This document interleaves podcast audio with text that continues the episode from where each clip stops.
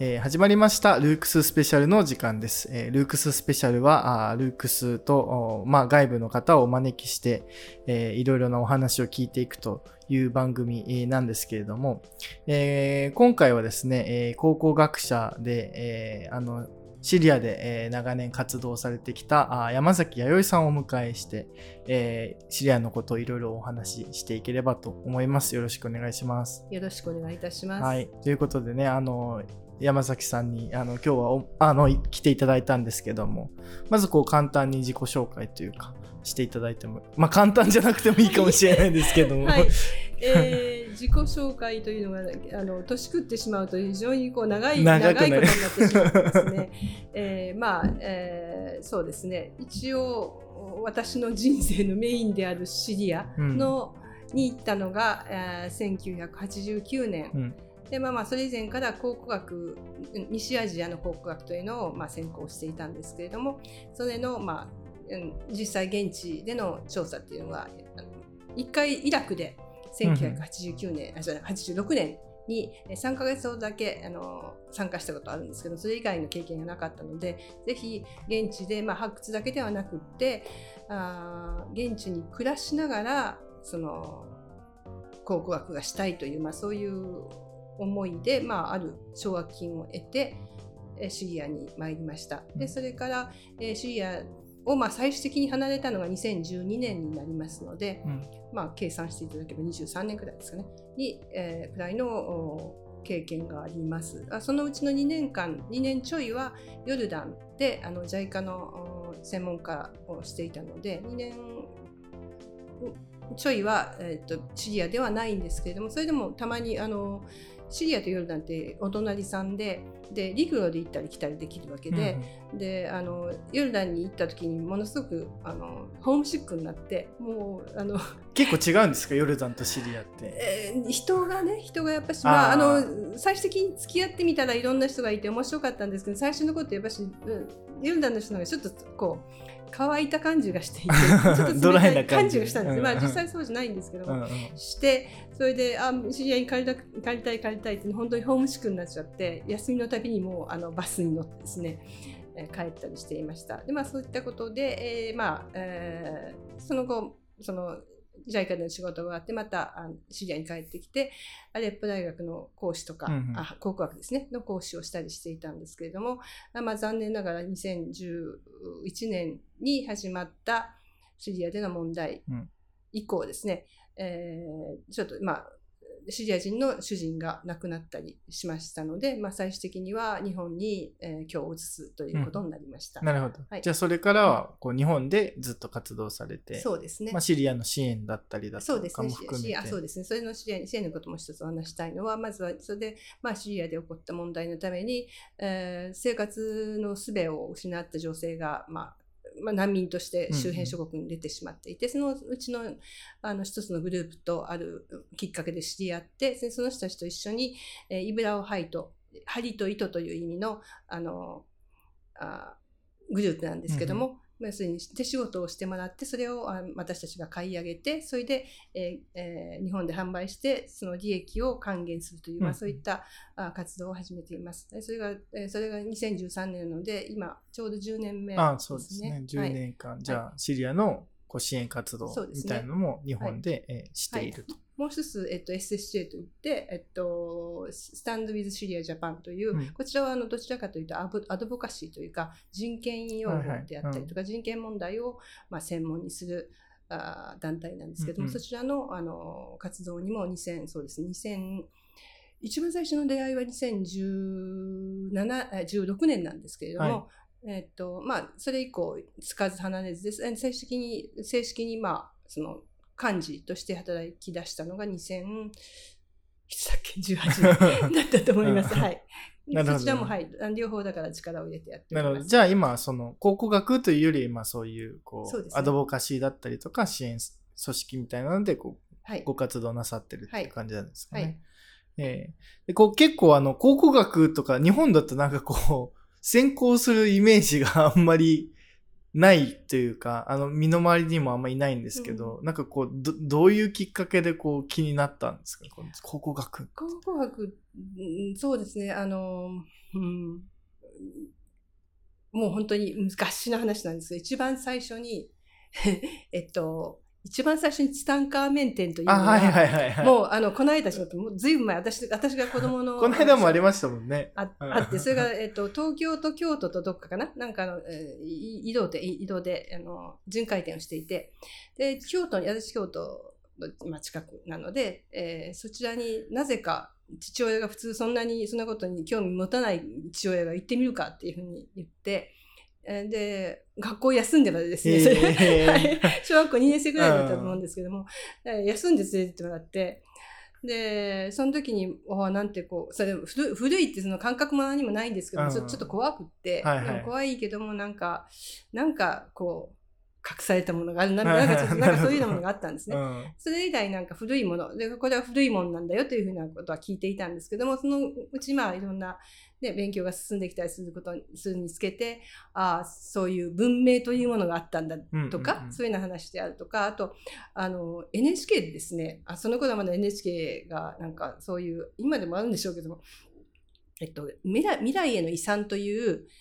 番組をちょうど中学校、うん、中学生だったっけくらいの時にやっていて、それでいろんな世界各国の遺跡を紹介する、うん、あ遺跡だとかその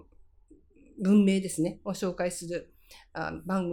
番組があって、それもすごく大好きで、それでなんか あ, あそこのもいいな、ここもいいなみたいな感じで、でも要はこうじゃあ将来的に何したいかって言ったら、やっぱりこういうことをあ勉強する。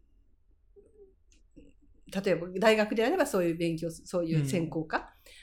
に行きたいなという、うん、まあ そ, そんな感じですね、えーまあ、流れ的にはじゃあツタンカーメンのツタンカーメン、まずそれはやっぱりそれなりに自分的に今でも、うん、思い出すそれだなという気がします、えーうん、なんか一時期流行ってます。僕はきゅうじゅうさんねん生まれなんですけど、はい、にせんねんだいぐらいにもなんかツタンカーメンの謎みたいなのとか、あのエジプトのあの考古学の、まあ、吉村さんとかなんか結構テレビに露出していて、世界不思議発見とかでも結構よくやってて、うん、ああいう記憶はあるんですけど、うんうん、確かにね、まああのー、最初で大学に入ったら、大学の私の入った先あと専攻科の先生は地味な先生で、うん、逆にあったなんか吉村先生みたいなの派手な感じのは、はいはいはい、あんまりあのーお好きじゃなかったですねまあいろいろありそうですよね、えーえー、だけどあやっぱなんだろう、パイオニアとして、うん、なんかやっぱりその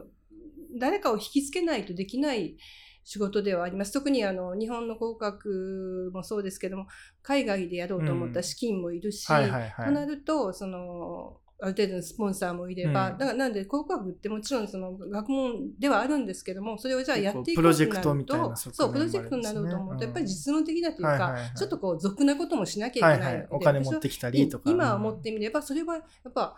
あ派手だったりとかでその 批判、批判を受けたとしても、うん、でもそれは必要なプロセスなんだろうなというふうに思いますね、うんまあ、それでじゃあ考古学の実地調査みたいなのでまずはこう西アジア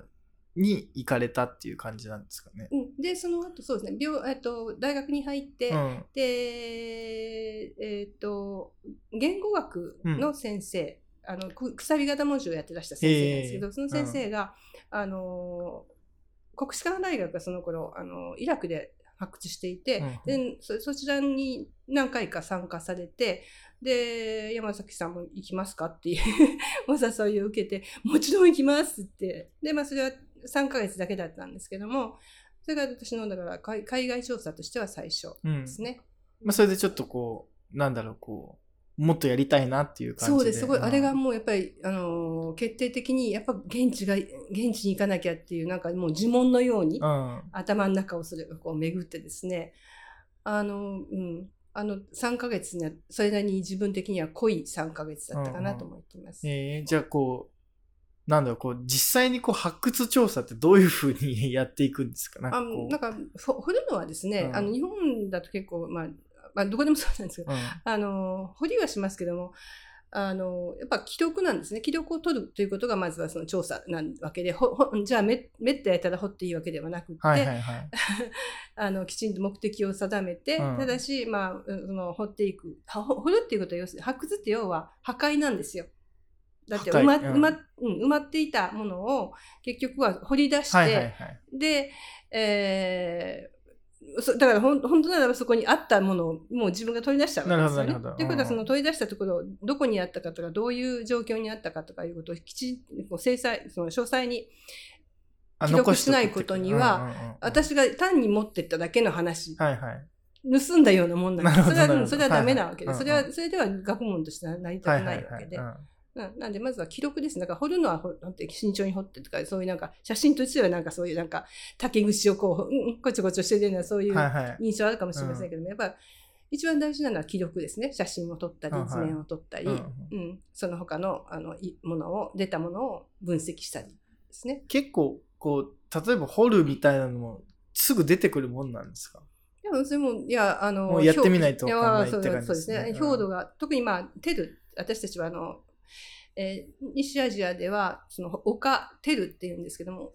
を掘るわけですけども、えー、その表土、うん、表面の土が浅い場合もあれば深い場合もありますので、うんうん、それは一概にはどそのスポッとこう自分が狙っていた時期に当たるとは思あの限らないですしというかまずはいろんな相違がありますから、はいはいはい、最初特にまあ西アジアなんかで最初、えーっとまあ、現代の土が乗っていて、はいはい、その後にイスラム時代の地層があってで次にあのローマ時代が来てみたいな感じですね。まあ順番に積み重なっていった私はあの専門的には、えー、と紀元前のあまあごせんねんろくせんねんじゃあもう本当にそうそういう時期メソポタミアっていう感じです、ねはい、その頃のがスポッとあのそのまま出てくる遺跡なかなか少ないですね、はいはいはい、でもでもたまにあの表土がもうすでに削られていたりとか、はいはいはい、その表面の土が削られていたりするところがあってたまたま私も行ったところはですねそういう遺跡だったんです。だからあんまり上の土をどかさなくても結構古い思想が出てきたところでしたね。へえ、うん、結構なんか本当に実務的というかそうですねまあ楽しましたねそういう意味ではね、うんうん、自己手, 手, 手でやる手でもういけるっていう感じ。もちろん、うん、あの重機を入れるところもなくなくはないです。それかなり深いくなってる。そう上があまりにこうあの厚すぎるとそういうこともありうるらしいんですけども、うん、基本手でもう手で、うん、手作業でただあの最初の粗いところはこうツルハシみたいに掘りますけどもこうだんだんこうデリケートになっていくと、はいはい、あのなんですかね、えっと、スコップであったりとか、うんうんうん、あそこってその、えっと、食うてみたいな、はいはいはい、とかそういったもので細かく、えー、であと、うん、そうにに あ, あちらの西アジアで特にシリアとか、えっと、イラクなんかですとほうきがすごい重要な道具なんです。ほうきでバーッと入って、えー、で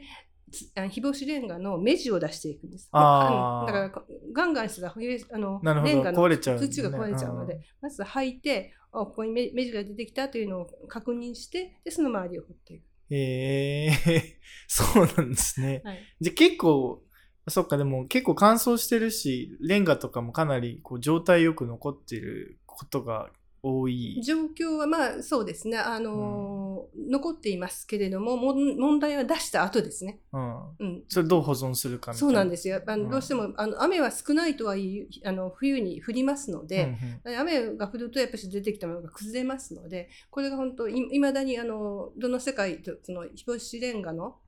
遺跡のどの世界であっても一番大きな問題でどう保存するか。だから一番いいのはもう一回埋め戻すことなんですよね。ああそうなんですか。うんうん、だからじゃあもう取って記録してそうそうそうもう一回埋め、埋め直すと埋め直して、うん、で記録したものをもとにどういう生活してったかとか、ねうん、というのが基本でもそうは言ってもな何層にもなっていてでじゃあここのは時期はだいたい掘りましたじゃあ次の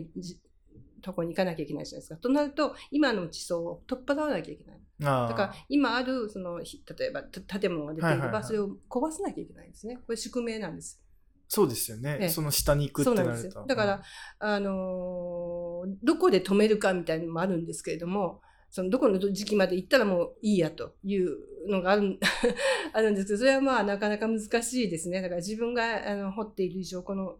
地山まで掘りたいわけですよ、ねはい、そうするとこの上の層は全部もう取っ払わなきゃいけなくて。それはもうじゃあ記録にしか残んない。残らないですね。で、まあ、ただあの私たちがその、えー、掘った特に最初のごねんかん掘ったテラバルという遺跡なんですけど、そこはあの、うん、ダムの水没地域なわけです。だからほっといてもそこはもう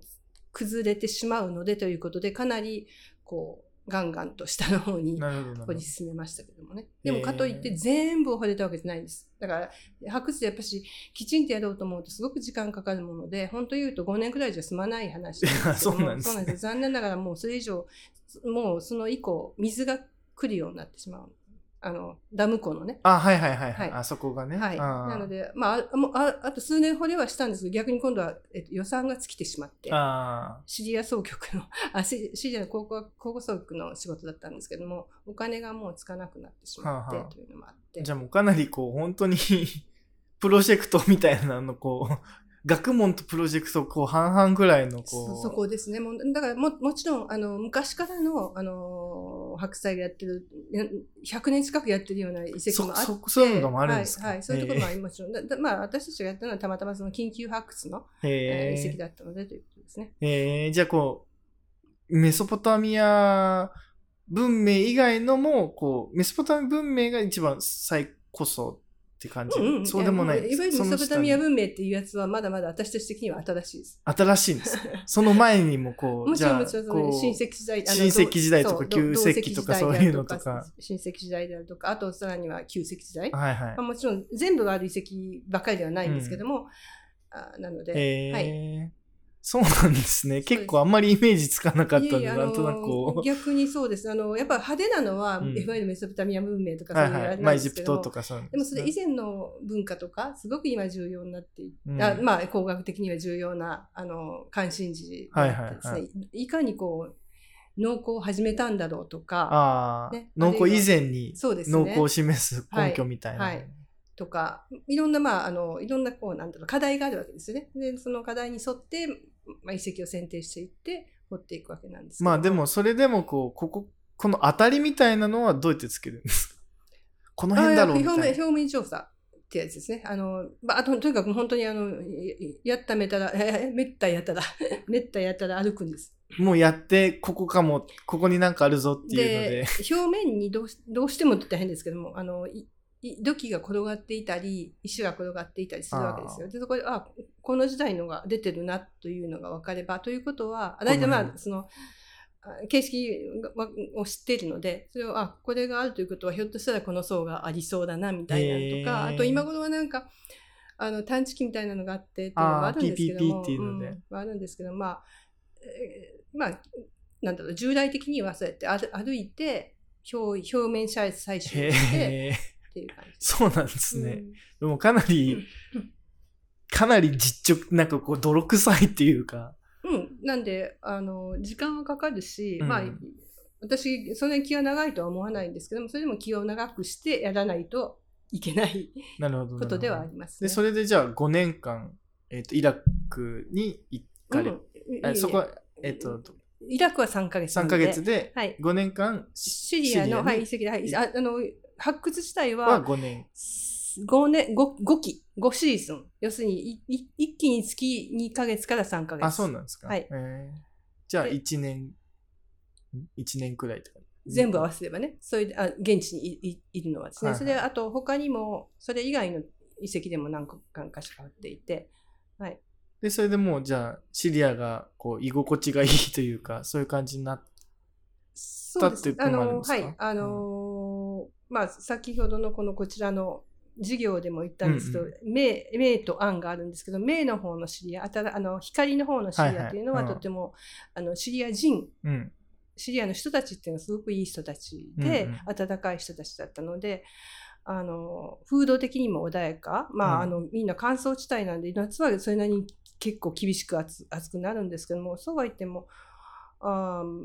フードも私は好きでしたし、うんうん、まあ、やっぱり一番好きだったのは友人たちというか、はいはいはい、まあ、シリアの人たち、うんうん、友人だけではなくて町の人たちも好きだったので、うん、なのでそういう意味ではその楽しく育ちあの過ごしたというか、はいはいはいはい、でそれでこう住むってなった時になんかこう結構大きな決断だと思うんですよ。こうやっぱり日本から離れるってなんかこうどういうこう経緯でこうもうここで住もうっていう感じで決めたんです。それもでも実はそれほど決断ではなくてずるずるずるずる流れみたいな、はいはい、だからもちろん最初の、えっと、奨学金にねんかんだけだったので、えっと、にねんで終わったんですけど、まあ、もうちょっと痛いなみたいな症状いて、うん、で、まあ、少しだけ助成金もらったりして食いつないで、なんでシリアでは本当に貧乏していましたけれども、でもやっぱし、まあ、あの主人と結婚したというのもあるんですけども、ご主人さんはシリア人、シリア人です、はいはい、なのでそれもあってやっぱしこう切っても切れなくなったというか、はいはいはいはい、というのはあります。えー、なんかこう僕の大学の友達があのイスラム教のこう専門していて、うん、あのシリアのアレッポ大学にい行ってたんですよね。そうちょうどそうですね。だからあのあれはなんでももうあのー、そのアラブの春以降だったんで、まだあれしヨルダンかな、あれ以降は以降じゃないか、だから行けてないと思いますけどね。アレッポにあ違うアレッポに毎年行ってたのがヨルダンに変わったタイミングくらいで僕が慶応ですか慶応ですはははは僕はあのちょうど入学してるんですよ、ね、はいはい、だからずっとアレッポに行ってたんですけど、はいはいはいはい、にせんじゅういちねん以降、ね、はい、だから、はい、あれになってヨルダンに行ってて、はい そ, はいはい、それでヨルダンに行ってて、うんうん、日本センターに帰ってあそうですね、はいはい、多分でヨルダンに何ヶ月か行って、うん、その子なんか回収して、うんうん、今もなんかイスラムの研究してたりしてて、うん、でそうだそれでちょっとこうその子からヨルダンの話とかを聞いてて、あ、はい、あのまあもともとアレッポに行く予定だったけれども、うん、ちょっとヨルダンに変わっててっていうので、なんかこうただまあなんかこうその子も言ってたけど、なんかこうすごいこう居心地がいいというか、そうですね、こう結構イスラム圏の世界はかなりこうこう、うん、なんだろう人もすごい良くしてくれるし、うん、こうなんだろうこうあんまりこう排他的な感じもしなくて、うん、結構いいっていうのはこう聞いてたんですけど、はい、うん、そうです。本当に実際あの人懐っこいし。うん、あやっぱみんなすごくニコニコして迎えてくれるのがやっぱこう、はいはい、やっぱほっとしますよね。うん、で、まあ、さっきも言ったんですけどもおもてなしの文化で、うん、でもうもうなんか何て言えばいいの本当に言うとでも実を言うとあの若干こう、まあ、京都ほど京都 の, あのお茶出したら買えみたいなそうそうそう お, 茶お茶漬けの話はないですけど本当に言うとそういう節度もあった方がいいということはあるんですけど、かといってじゃあそれがじゃあもうそのこいつ嫌なやつというふうに思わ思われるわけではなく、それはそれで例えばご飯お茶飲んでご飯食べて泊まっていけって言っていや全部全部全コース済ましても済ましても問題ないですよね。問題ないです問題ないですけどもえっと現地人の主人から言わせればやっぱりある程度節度を持った方がいいだから外人さんは別だと思うんですが、外国人がその訪ねてきた場合と現地の人が、はいはいはい、こう現地の人にとの付き合いの中であるそのなんだろう作法みたいなのは若干違うのかなという気はしましたね。だから、はいはいはい、うん、なるほどね。えー、あのじゃあそこはいろいろあるってことなんですね。でもまあ外国人にこう、うん、簡体的っていうのはすごいなんかいいなと思ってそうですね。こう、うん、でそうです。だからあかといってその同国人であってもその歓迎をしないというのは、うん、あのあの恥なんですから。だから、うん、絶対その自分から聞き出せないけど、逆にそれはこうこっちはこうある程度空気を読まなきゃいけない。別に空気読まなくても向こうは全然こう平気なんですけれども、はいはいはい、まあ、そこは逆にこちらの方から言い出すみたいな。なるほどね。うん、なんかそれはこうやっぱりその宗教的なこう慣習とかではない。じゃないと思います。もうそれはこう文化的なものって感じです。イスラムだけじゃないですからね。クリスチャンなところに行っても同じことを言ってください。はいはい、まあそうですね。うんうんうん。うん、まあだからその辺はね、こうむしろ日本おもてなしって言ってるけど結構まだまだなんかこうちょっと怖いところあるのかなと思ったりなんかこうあの思ったりね、あの外国人なかなかこう来づらいのかなっていうかね、うんうん、そういうのはなんかこう結構慣れてるのかなみたいな、その受け入れるっていうことをこうそうですね、なんかこう文化としてもそうだと思いますが、本当に田舎のおばちゃんでもこう別に外国人だろうが何であろうが構わんなんていうか全然こうこうそれはそれがこう基準じゃないわけですよね、はいはいはいうん、だから例えば私が行こうがそのいわゆる外国人としての私が行こうが地元の誰かが行こうが彼女にとっては同じだと思うんですよ。うん、うん、まあだからなんかこうね逆にこうアメリカの田舎とかすごいなんかこう結構日本人とか見たことがない人がいてすごいこう、うんなんかこうあれするってこと聞いたこともあるし、まあそれだとこう慣れて結構なんかこうコスモポリタンなところがあるのかなとか思ってたり、うん、まあするんですけど、うん、なんか他にもこうなんかこうここシリアのこうあここいいところみたいなのをこう教えていただけたらと。いいところですか？うん、ご飯がね、あの授業の時はすごいご飯が美味しそうだなとか思って、はい、めちゃ美味しいです、めちゃ美味しいですし。なんですかねやっぱやっぱでもでも人に尽きるし、うん、そのあのそのおもてなしだけじゃなくてやっぱ寛容さですね。寛容さっていうのが、うん、さっきちょっといいけもう時間がなくて言えなかったんですけど、はいはい、あ寛容でありかつなんだろう寛容プラスえっと自己自己です自己裁量なんて言えばいいの自分で裁量ができる。ああなるほど。うんっていうかまあ逆にその言えば制度が 整, 整ってない分自分で判断ができるという人が結構多いなと思ったんですよ。でそれがよく出る場合よく良い方に出る場合と悪い方に出る場合もあるんですけれども、はいはい、私やっぱしいいところを結構見ていて、うん、である時にダマスカスからアレッポに行くバスにダマスカスで乗ったんですね、うん、乗ったというか、まあまああのまあ、バスステーションで、まあ、乗る、乗るんですよ。でチケットがその頃ひゃくごじゅうポンドなのでだいたい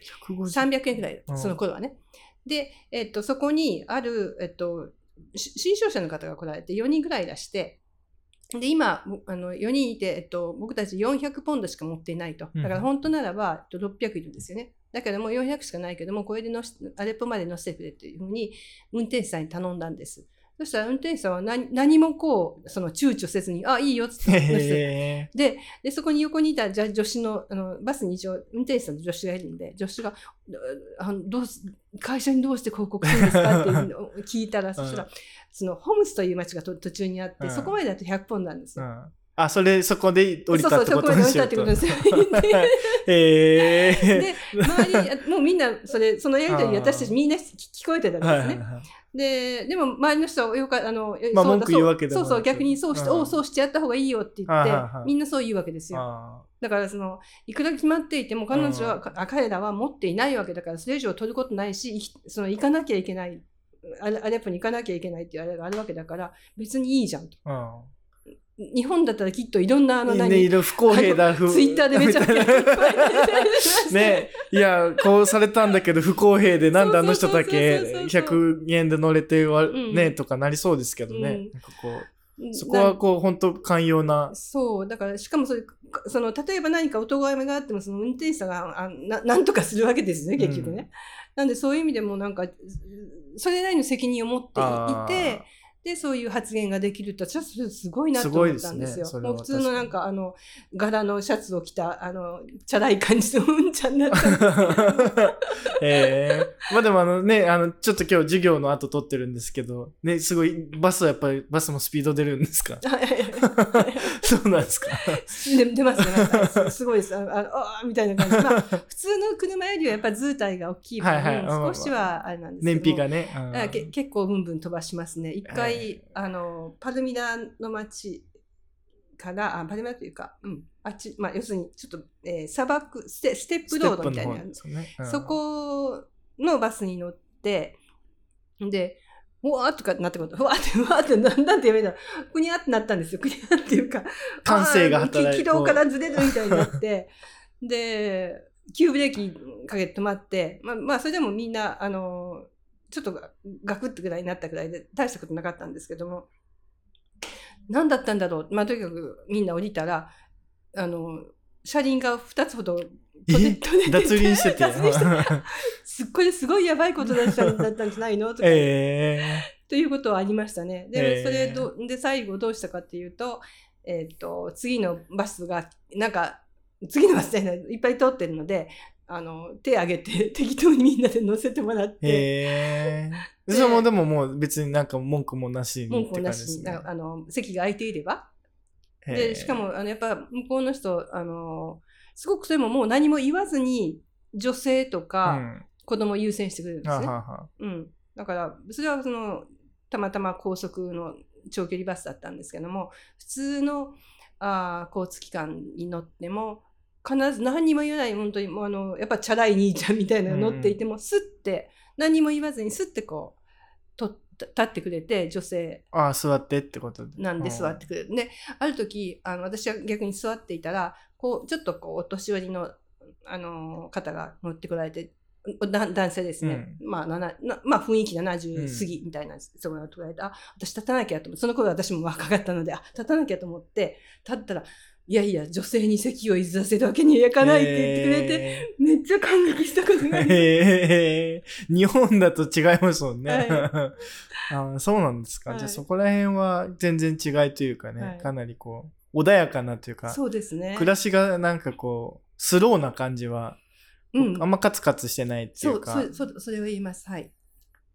なんかこう全体的にこうゆったりというか、こう余裕があるというか、余裕が、そうです、おっしゃる通り、うん、多分そこそこ心の余裕ですよね、うん、えー、じゃあこの暮らしとかも割とこうそういう感じなんですか、なんかこう、うん、だと思います、全然日本とは違う感じの、はいはい、えー、でシリアにいらっしゃるときはどアレッポにいらっしゃったんですか、はい、でアレッポにじゃあ何十何何年、まあ約にじゅうねん、にじゅうねんぐらいいて、はい、っていうので、えーとまあ、アラブの春以降ちょっとない、はい、あのまあかまあ、イランか、まあ、シ, シリア革命というか、はい、なんというかで、はい、で帰ってきたっていう感じですよね。はい、そうですね、はい、でもあの渦中にはいちねんぐらいはじゃあ、いやあもうじゅういちねんにいっかい、えっと、ちょうど出だしの時に私ちょっとその頃あの日本に帰ってきた来ていた時期で。で, でも出だしの、えっと、にせんじゅういちねんさんがつの末にちょっとなんか エヌエイチケー の, あのあるドキュメンタリーのために現地でコーディネーターすることになっていて、でさんがつの、えっと、はつか過ぎでしたっけにシリアに戻ったんですね。 で, でその時に 1, いっかげつはんくらいにいたんですけども、その時にえっとまだでもなんかダラーと言いましてこう、まあ、ちょっとしたそその騒動があったはいはい、ですけども、うん、まだこう行方が分かっていなくって、あどうなっていくかっていう、ね、うん、ただしその、うん、その エヌエイチケー の, あの取材が北東部のほ、えっと、ハサケっていう町の取材だったんですよ、町の近くの取材だったんですけども、うんうん、そこから戻ってくる時、あとそこに、えー、滞在していた時でしたか、そのちょ、ちょっと後だったかな、その次の町に移動したくらいの時に大使館から電話がかかってきて、あのなるべく早く仕事を切り上げて退去してくれっていうふうに言われましたね。でその時は、うん、えー、そう、まあ確かに気をつけるに越したことはないしみたいな感じで、もうあの取材も終わっていたのでほぼで、そのあの予定通り エヌエイチケー の方は帰られて、 で, でその後ダマスカスに出て、で私はダマスカスからもう一回アレッポに北上して帰ったんですけども、その時にはとりあえず普通に帰れたんですね、はいはい、でそしたらそのアレッポに着いた途端にアレッポあとダマスカスあじゃないごめんなさい、えっと、ホムスホムスという町があるんですけども、その町でちょっとあの問題が起こって、うん、アレッポダマス間があの普通になったという話を聞きました、うん、なのでそのあたりから徐々にあたあのまだかといって数日後には多分そこが解消したので、その頃はまだどうなることやらわからない状況ではあったし、うんうん、アレッポもそのいわゆる革命という意味ではあの大きなうねりが起きたのは少し他の地域よりもずれるんですね、うん、で私あの主人が亡くなったんですけども、その亡くなる直前ににせんじゅうにねんにアレッポに行ったんですけども、うん、その時もアレッポのその時はまだ町はあのいろんなこうあの治安上の問題があったにもかかわらず、まだ戦闘とかを あ, な あ, あんまりってあんまり起きなかった時だったんですね、うんうん、じゃあ割とこう行き来はまだな日本との行き来もできる状態、その時もあの 今, 今でも行こうと思えば行けるんですよ、あただし、うん、お, おすすめしませんし、うん、あの逆にあのプロパガンダに使われたりするので私は逆に行かない方がいいと思っていますけども、うん、少なくとも行けなくはないです。でただしその後その後私がいつも使っていた飛行機とかが、うん、あのシリアに行かなくなったりして い,、うん、いたので、うん、今は、ね、どういう、うん、どこの飛行機が飛んでるのかな、まあ、エミレスかな飛んでるんだろうな。だけど、まあ、なんせそういった意味で徐々にそのいろんな規制がかかっていくその選択肢が、はいはい、狭まってきた時期はありますね。なるほどなるほど、うん、まああのちょっとあのこれからそのシリアのその現状というかについてもお話ししていきたいなと思ってるんですけど、うん、あの日本だとまああの当時はね結構まあ日本だとまあそれなりに報道された、まあでも震災とかぶったりだとか、はいうんうんうん、あるいは世界的なこう、はい、路上のデモというかの流れの中でこうまあアラブの春もあったし、うん、こうオキュパイウォールストリートみたいなのもあったし、うん、あの香港の雨傘みたいなのも、はい、あと台湾でもあったし、はい、こう日本でも一応あの脱原発の運動がこううねりの中で あ,、うん、ある中のなんかこう一部の動きとか、はいはい、あるいはその後のこう アイエス の、うん、まあ問題とかの方がかなりこう報道されてたような、うんあ記憶があって、うん、であまりなんかこう シ, シリアのこう国情というかについてのあまり知る機会は多分あんまりなかったなという感じもして、うん、なんかこう、まあ、僕はあの大学生の頃に、えっと、あの先ほどおすすめしていただいた娘あ戦場で生まれた娘は見てないんですけど、はいはい、シリアモナムールっていうの方とかだったかな、はいはいえっと、渋谷の多分あれは映画館ですねあので見に行ったんですけども、はいで、あ、まあ、あれを見てなんかこう、こんなにこうひ、悲惨なことになったのかっていうのを初めてこう、知ったんですね。っていうので、ちょっとこう、あまり多分こう、馴染みがないと思うので、うん、なんかその辺のお話こう、伺えればなというか、まあ、言葉で説明するのはかなり難しいと思いますし、そうですね、まあ、映像の方がね、こう、いろいろこう、わかるとは思うんですけども、こう結構、まあ、しかも、いろいろこう、複雑な、はいこうはい、シリアだけじゃなくてこうロシアが絡んできたり、うん、あるいはこう NATO というかが、まあ、西側というかね、まあ、NATO というか西側諸国の一部西側は逆に今回の場合はプレゼンス弱いですからね、まあ、そうですね、うん、あのまあちょっとこうあ、まあ、NATO というかアメリカですかねこうアメリカクルド人あれもそうだからそういう意味ではすごくそういう意味ではあ私が長官するにそれもあります、えー、ファクターとして大きいところあるんですけどもやっぱあ隠れたファクターのイランの介入って一番私は大きいと思っています、はいはいはい、でそれがしかもその国策であるということになって正当化されてしまっている、うん、あイランの国策であると、えー、シリアの国策としてイランの介入を許しました、うんえー、ロシアの介入を許しましたそれはシリアが頼んだのであってそれは正当であるというそういう言論あ今そういう言論でこうこうアサド政権側はそういう感じのこうプロパガンダを行ってるって感じです、うん、そうですだから、だ、だから例えば、えー、ロシアがあ い, いくらこう何えっとテロリストのような活動をしてもだからテロリストで例えば空爆ってあんだけそのあの空爆で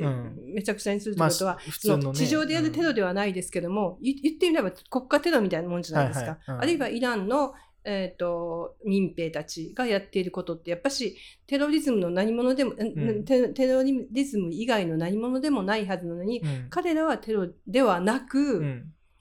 アイエス は私もちろんあの正当化しませんけども、うん、アイエス だとかいわゆるその、えー、ムスリムのスンニ派のイスラムスンニ派の、うん、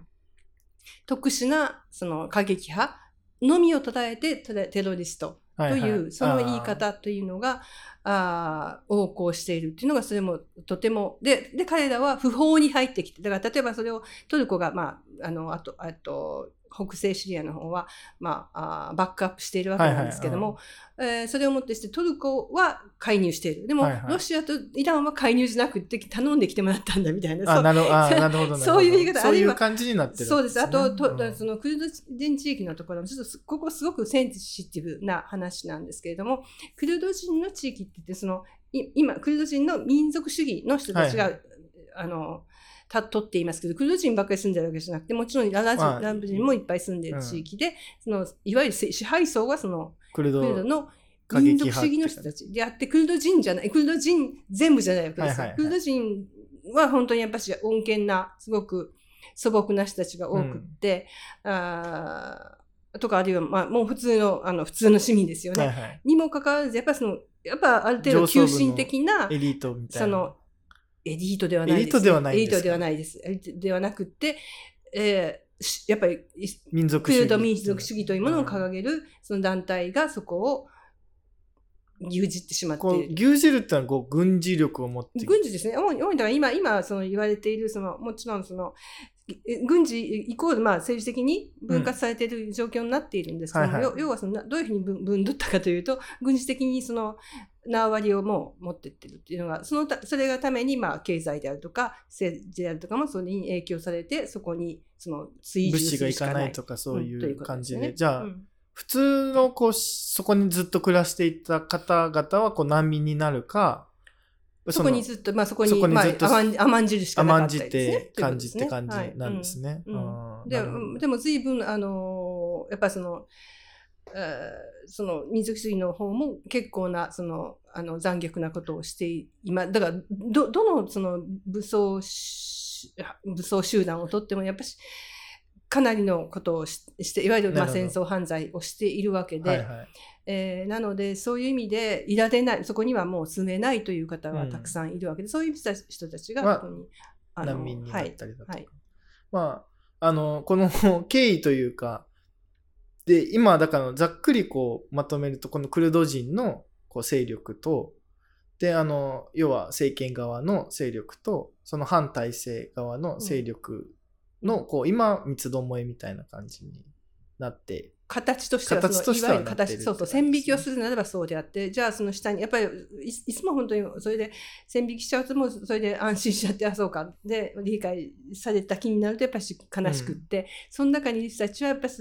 そのその支配階級の支配、うん、支配者たちのあいうことを本当にいいと思っているわけではなく、まあしぶしまあ、そこにいざるを得ない生活があるっていうので、はいはいはい、で、その一でやっぱり全体的にそのいわゆるアラブの春であるとか、うん、で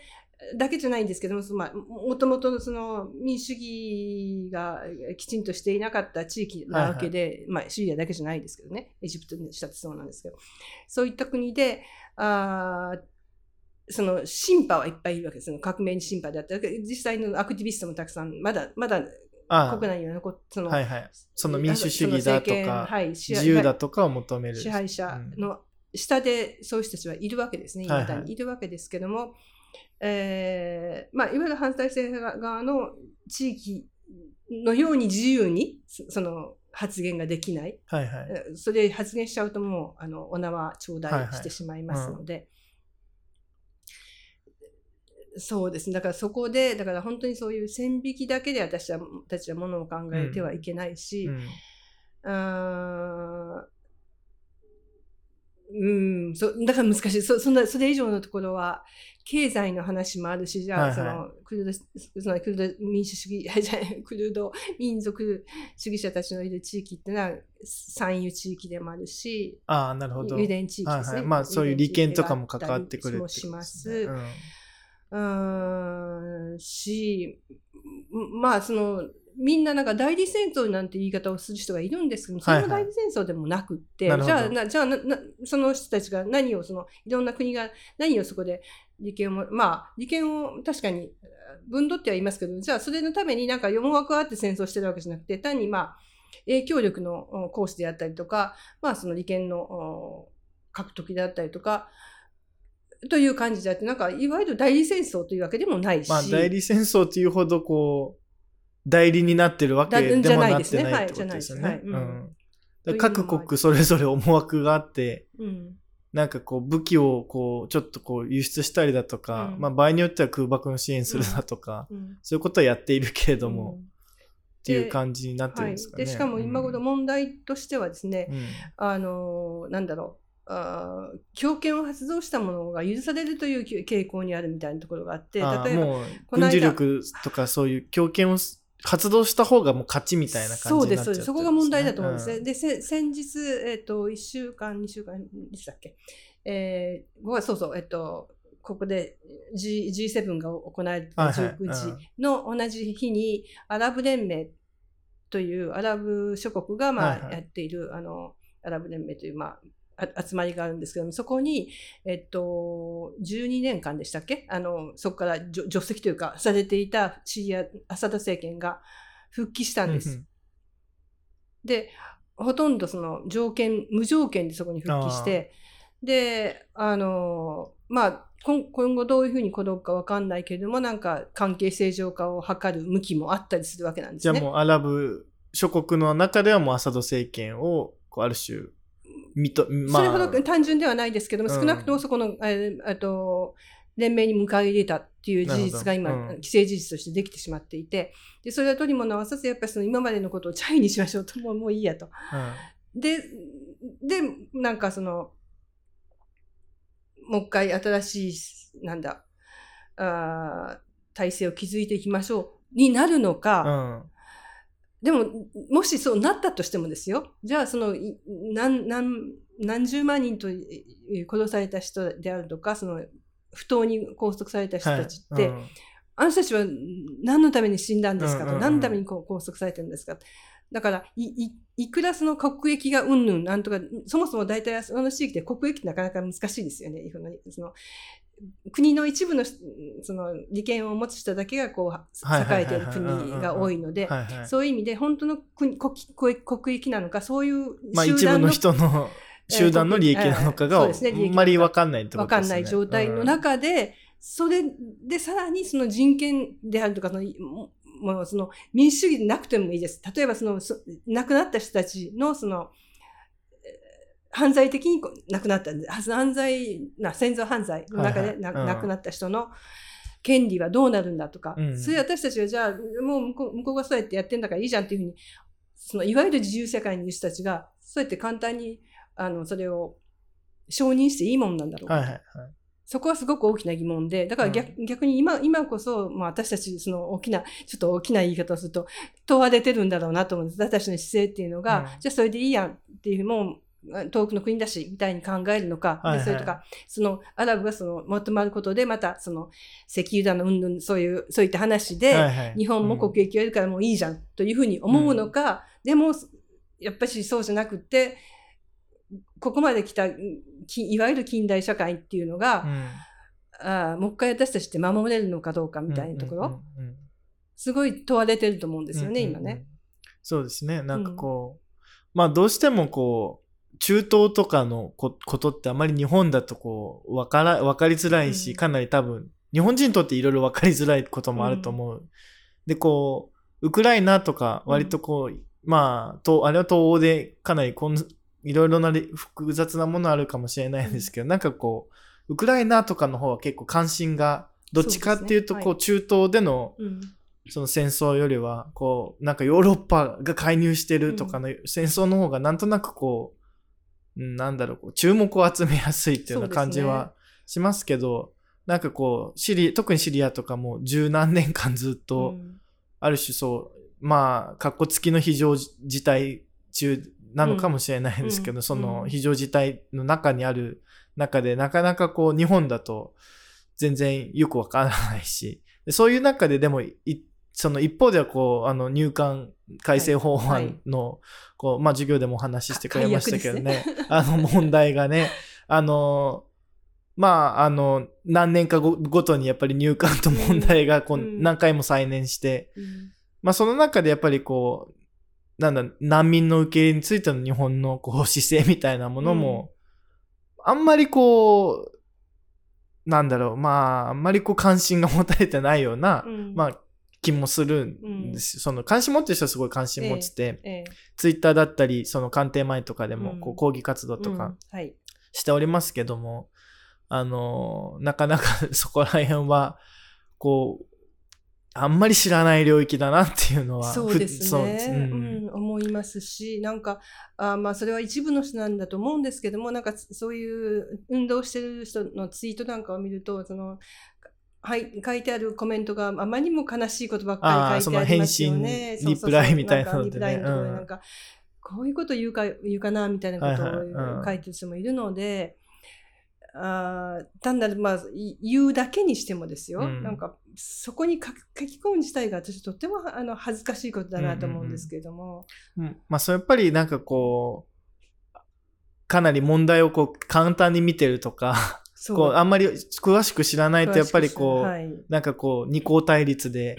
こういい悪いとか、はい、まあでも実際には多分先ほどもおっしゃられたようにこういろんなこうグラデーションが実際にはあるけど、うん、まあそこはやっぱり知らないとなんかこうなんかこっちが悪いんでしょあっちが悪いんでしょみたいな感じにこう、うん、少なくともね、ね、なっちゃいますからね、うん、でも少なくとも変えるところがない人が い,、うん、いるわけで、うん、あまずは自分の身になって見てごらんなさいというしかないですね、まあまあ、やっぱりこう日本のね難民認定率はもうほとんど ゼロパーセント というかね いちパーセント ぐらいで、はいはい、でまあ先進国でまあ低いって言われてるフランスで にじゅっパーセント とか で,、うん、ですもんね、うん、ドイツだともうほとんど、まあ、結構通りやすいとか、うん、中でこう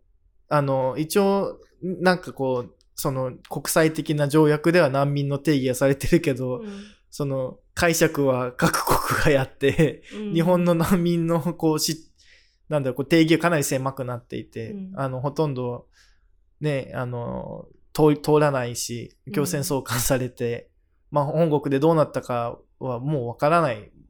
ことが多いし、うん、まあ、あるいはもうね、あの、要はそこの入管の、あの、要は、なんほとんど交流所ですけど、うん、まあそこでね、悲惨なことも起こったり、まあしますからね。うんうん、あの、先ほど授業で述べたあの、ジュディさん。と何回かお話をすることがあって、で、その時に、あの、最初来て、まあ、あの、まあ、要するに違法、違法、不法入国だというふうに言われてという時期があったんですよ。でその時にあの彼が言うにはそのアラビア語であの刑務所に入れられたっていう言い方です。あであの収容所なんですけども、うん、彼にとってみたらまあその、まあ、収容所じゃなくてほぼ刑務所みたいなもんですよ。そうで最初私も分かんなくってその一番最初に通訳した時にあのあそうか通訳なされる時にえっと他の付き添いの方にえ刑務所に入ったんですかって思わず聞いちゃったんですね。あ、はい、いやいやそれあの収容施設でのレトリックであって、えー、なんですけどもでも彼にしてみたらもう刑だから自由がないわけですよね要は、うん、というふうに感じたし、まあ、実際そういうもんなんだろうなのようなところもあるんだろうなというふうに、うん、その時にこう詳しくは分かんなかったけれどもそこにいることのなんか屈辱感みたいなのはあったんだろうなと思うんですね。うん、そうですね。で、うんまあ、難民の指定がほとんど通らない上に今回の改正だと、まあ、あのなんだろう難民申請の上限が決められて、うんまあ、事実上 いちパーセント で上限が決まったらほとんど日本に来たら強制送還されるのかっていう感じの返されることの恐怖って私すごいすごいと思うんですよ。まあそうですね。まあ、なん国にいられないのに来たのにそうなんですよ国に帰らなきゃいけないっていうどうなるかわからないってことですよね。ようやくと思ってきている人に対してそれはあまりにもひどい仕打ちだと私は思いますね。うん、でもちろんその難民が出ないようなというふうな出ないようにという、まあねうん、そういう世界にしなきゃいけないのだけれども今の状態としてやっぱり、まあ、出てしまっているというところで、うん、やっぱそうなるとこちらもこう用意が必要ですよね。そうですね、うん、だからその辺はやはりこうまあやはりこう難民とか移民とかっていうのの移民はかなりこう実質多い国ですではありますけど、うん、あの技能実習生みたいな形で、うんうんあはいまあ、移民という形ではなく入ってきたり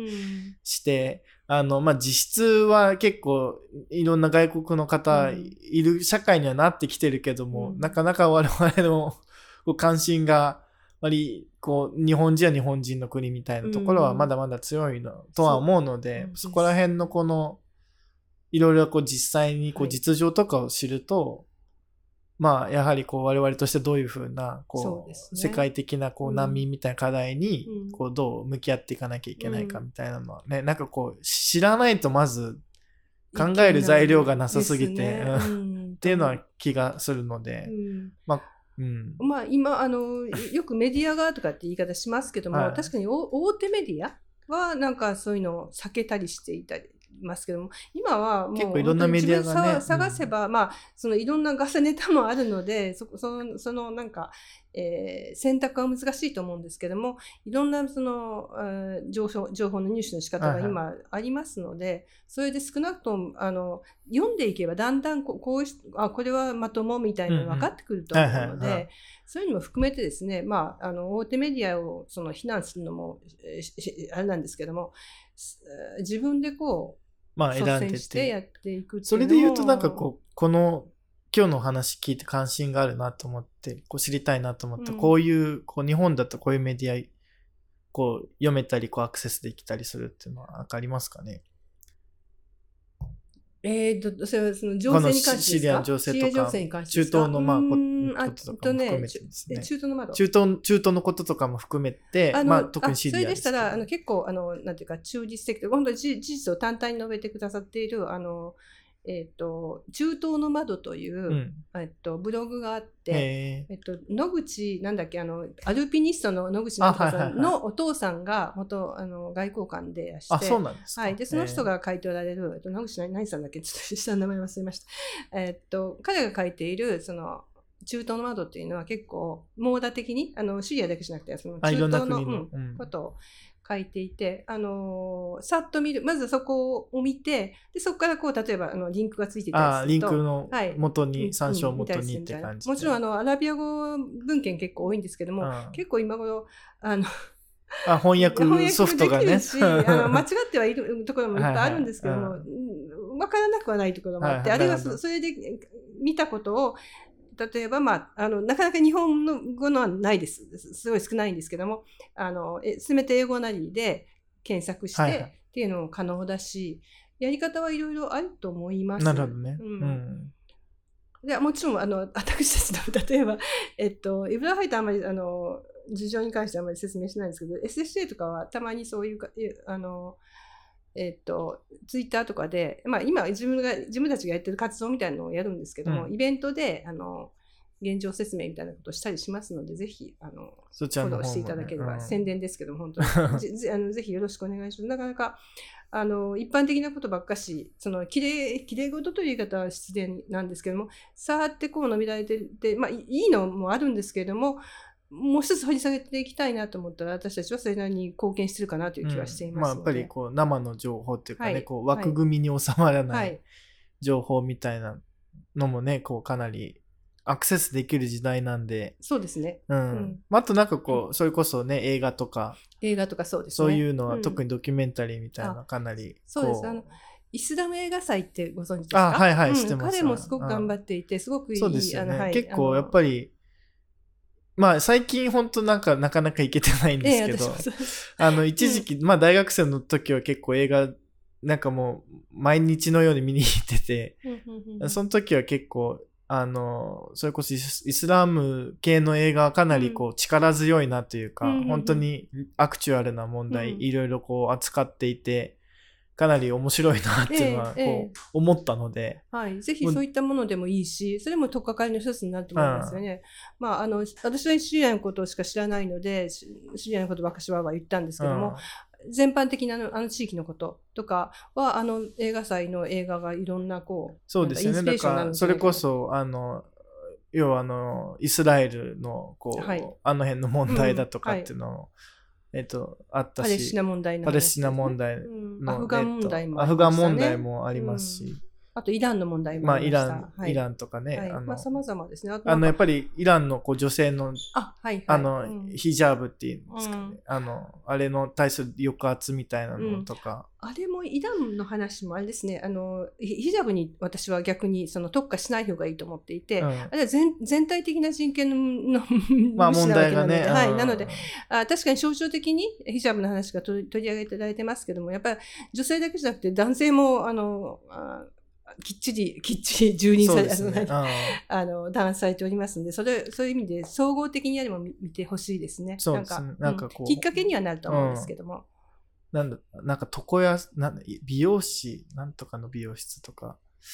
えー、ともう名前は最近忘れちゃって、ああのガザの美容室、ガザの美容室ですね、あのガザの美容室とかもかなり面白かったし、うん、あのなんかあの寮で、えー、とミスコンをを開いてたら、はいはい、あのあれは何でしたか、えっと、アルジェリアじゃなくて、アルジェリアの話です。えっと、うん、アルジェリアかどっかでしたっけ、あ、えー、ああいうのとかもかなりこう。うんうん、そうそう、面白かったですね。あ, あの、いや、まあ、こんなのがまだ本当にある、うん、まあ、本当実話だったっていうのも、うん、まあ、聞いて、うん、なんかこう、こういうのまだいろいろあるんだなっていうのは、かなり、えー、まあ、映画はこう、強いメディアだなっていうのはこう思う、えー。そうです。未だに、だからそういう意味ですごく力を持ってるんですよね。うん、だからぜひ、あの、私もイスラム映画祭応援してあげてください。はい、ということ。はい、あと、まあ、あの、ね、あの寄付のとかもね、かなり今全然いろんなところできます、ね、その例えば活動支援したりだとか、はいはい、もうこういろいろ多分できるとは思うので、はい、あのそういうのもチェックしていただければっていう。そうですね、あの今回先ほどの授業の時も言ったんですけども、まあ、エスエスジェー も今まだ寄付、寄付をあの取りあの集めておりますし、あまああ例えば地震、地震だと随分やっぱりしか日本人は、うん、あの地震国なんで被災地にすごい関心が集まったんですけども、うん、やっぱあそこにじゅう区あるいはさんじゅう区の地域で、うん、単に 地, 地震での、まあ、被害だけではなくそれ以前のもう状況、うん、特にあの建物が壊れたのはかか悲しいことにようやくテント生活を終えて普通の、まあ、家の生活になった と, とこにあんまりいい家じゃなかったから壊れちゃったみたいなのがあるんですね、うん、そういう意味での、まあ、仮説から自分の家ができたと思ったらその家がまた崩れちゃったっていう感じですよね。そういったところもあってですね、うん、本当にで逆になんでその以前はなんかテントの備蓄、備蓄とかが結構あったのが今回もう、もういらないということであんまりなかった状況にこのあれが地震が来て、とその初動の時のテントがなかったんですよ。私もその支援始めてまずは食べ物そうだけどまずは住むとこはいるからってんでテントを探してもらったんですけどないんですよね、うん、で仕方がないから、まあ、あの鍛冶屋さんに行ってあのて 鉄, 鉄の、まあ、要するにえっとなんだ骨組み作ってもらってで、まあ、ちょっとマシなそのナイロンというかカバーを買ってきてで仮設仮設仮設テントみたいなのを、はい、仮設も仮設みたいな、はい、プレハブ以前みたいな感じの、はい、そういったものを作ってもらったりして、うん、当初は特にあのにがつだったので寒いので、寒いんですね、うん、それでちょっと一部当初あのなんですかね、しのいでもらったみたいなところがありますけどね。もちろん私たちの活動だけじゃ足りないですよ。もう本当にいろんなところが、うんうん、その後もイブラハイトを通してもなんかたまにあのこうちょっと援助できないかみたいな聞かれるので、うんうん、そういう場合は、まあ、あのできるだけのことをあの エスエスシー もそうですし私たちイブラハイトとしても本当にもう本当にわずかなんですけどもそれでもあの少しでもしのげればと思ってですね、まあ、数回イブラハイトとしてもさんかいほどあのさんかいよんかいかなちょっとまた忘れましたけどもあまあ、現金配布なんですけども、うん、やったりしております。なるほど。じゃあ、うん、そういうこともできるので、はい、こういろいろ知ったり、こう、はい、ちょっと寄付してちょっと貢献したりということもね、はい、ぜひこう関心持たれたら、ね、そうですね。そうです。まずは そ, そういう意味での関心はまあやっぱり必要であって、うん、でそれを継続していただければさらに嬉しいですね。うん、まあだしこう。日本としてはどうこう向き合うのかみたいなのもこう、はいはいはい、ね、そうですね。やっぱさっき言ったんですけど国もそうな も, もちろん国も動いてほしいわけなんですけどもやっぱし特に日本まだ お, おかげさまでまだあのその民主主義国家であるはずなのでそういう意味で人が動いていただくっていうのが一番なの で,、うんうんでね、まずは人がこう押し押す力みたいなのをつけて、まあね、まあ、入管にせよやっぱりこう、はい、人々の関心が高い方が、はいはいはいいろいろやりづらいところもね、はい、そうそうあるとは思いますけどね。国も黙っちゃいられなくなっちゃいますので、うん、まあのでこうまあ遠い国のなんかこう実情もですが、まあ実は自分の住んでる社会の実情も意外と知らないことばっかりっていう。そうです。なんか自分なんかでもそれを無視して例えばそのさっき言ったみたいな、えー、何ですかあ独裁者であるとかそういったその不条理を、うんないがしろにしていたら自分自分のところに降りかかってくるというか別に自分のところに降りかかってくるからそっちをというわけではないんですけどもでもそれって自分のその立場に置き換えてみてですね、うん、もう一度こうあ考えるだけじゃなくて行動しなきゃいけないところがいっぱいあると思うんですよね。まあそうですね。まあということであのまあかなり今日はずっとおしゃあのいろいろお聞かせいただいて本当にもう全然まだまだ足りない感じはしますが、あのね、あのこんな感じでちょっとあのまあシリアのねことからちょっと今の実情まで、あのあともう考古学の魅力みたいなのをね、はい、前半教えていただきました。で、あのルークスはですね、他にもあのななばんぐみ、けいななばんぐみこうポッドキャストやっていて、はい、あの他にもこうあって、あのルークス、まあ、授業を公開してルークスアカデミーとか、あの学生同士で対談したりする、はい、ルークストーク、学生がこう時事問題について話すルークストピックス、あとちょっとこう本を紹介しながら議論を深めるっていうルークスブックガイド、なんかこう放課後ゆるゆると話してるのを再現してるというか、こう、うん、ラジオを通してやってるみたいな放課後ラジオと、うん、あとなんか教育についていろんな角度から話す教育の、うん、探求っていう、こう計これ入れるとななばんぐみやってるので、うん、あのこれお聞きの皆さんの他の、えー、番組も、えー、チェックしていただければと思います。ということで、あの今日はあの、えーまあ、考古学者でありまあなんていうんですかねこういろいろ活動も